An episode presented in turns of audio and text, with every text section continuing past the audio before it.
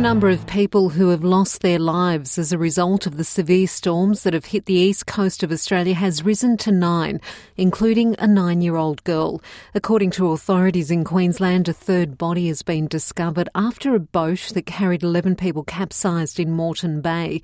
One of the three who have died in the incident has been identified as local rugby league player David Logan, while another has been confirmed as school teacher Stephen Tate. Meanwhile, social media have been flooded by videos of people showing the heavy thunderstorms that have hit parts of Queensland. Jonathan How from the Bureau of Meteorology says conditions are expected to ease, but there's still a risk of severe thunderstorms right across the east coast.